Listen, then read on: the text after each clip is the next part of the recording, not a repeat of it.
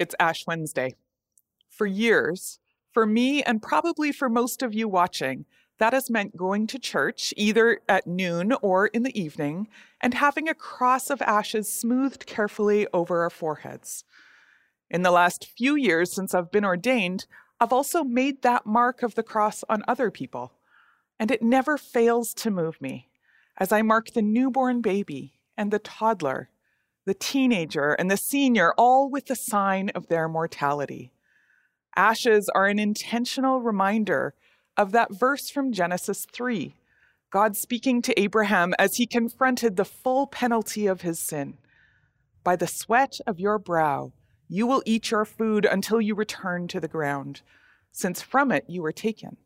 For dust you are, and to dust you will return.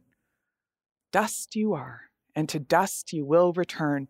And that holds as true for the three month old as it does for the nonagenarian. Ash Wednesday is the one time in the year where we dare openly admit the fact that all of us are going to die. But this year, we won't have that physical sign of mortality marked on us in the shape of a cross. And it begs the question what then brings us here together tonight. The season of Lent, those 40 days excluding Sundays that lead up to Easter, is a season of preparation. What comes after this season, Palm Sunday, and Holy Week with its intense highs and lows, and Easter Sunday with its even more intense burst of joy and hope and wonder, all of that is very potent stuff. And if we were to walk into it blindly, unprepared, we either risk missing the point entirely and seeing the holiday as one of chocolate bunnies and Easter eggs, or we acknowledge it but take it too lightly. Christ has died, Christ has risen, let's enjoy the day and maybe gathering with family and get on with life. Well, Lent is that wise time given to approach the events of Holy Week slowly, so that we can come to them prepared both for the pain and for the glory, to check and to recheck our hearts, to give time to see where our false gods are hiding in our lives, so that we can clear them away and make room for the one true King when he comes. It gives time for us to see ourselves in the Pharisee in the passage that we just heard from Luke's gospel, to see that it is not just the Pharisee, but us standing proudly, saying, Thank you, God, that I am not like those other people. To recognize that pride in ourselves and to look over, and to see Jesus showing us how to kneel before God, how to say, God, have mercy on me, a sinner.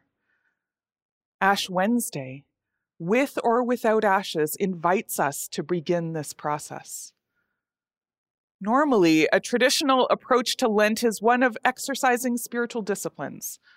And as a church, we will be encouraging you to partake in the traditional disciplines of fasting, prayer, reading your Bible, giving, and serving.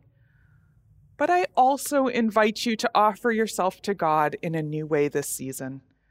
We have all been fasting from so much since last March. We're tired and we're sad and we're missing family and friends. Some of us have missed out on major life events like weddings or baptisms. Others have had loved ones die and have had to forego even the simple consolation of a funeral. We are weary, weak, and worn, and Easter still feels like a long way off. And even the thought of Lent, of confession and of fasting and of disciplines may feel like a burden. Beloved friends, if this is you, take heart. You have been living in Lent already. Offer your sorrow as a gift, your Lenten sacrifice to the one who loves you beyond all measure. And let him open your heart in return to the hunger for him, for his resurrection, for hope, for life and for joy. Hold fast, hold on to Him. And in time, as the psalmist says, those who sow in tears will reap with songs of joy. Those who go out weeping bearing their seed for sowing, shall come home with shouts of joy, carrying their sheaves. We are entering the season of Lent, but resurrection is coming. Thanks be to God. Amen.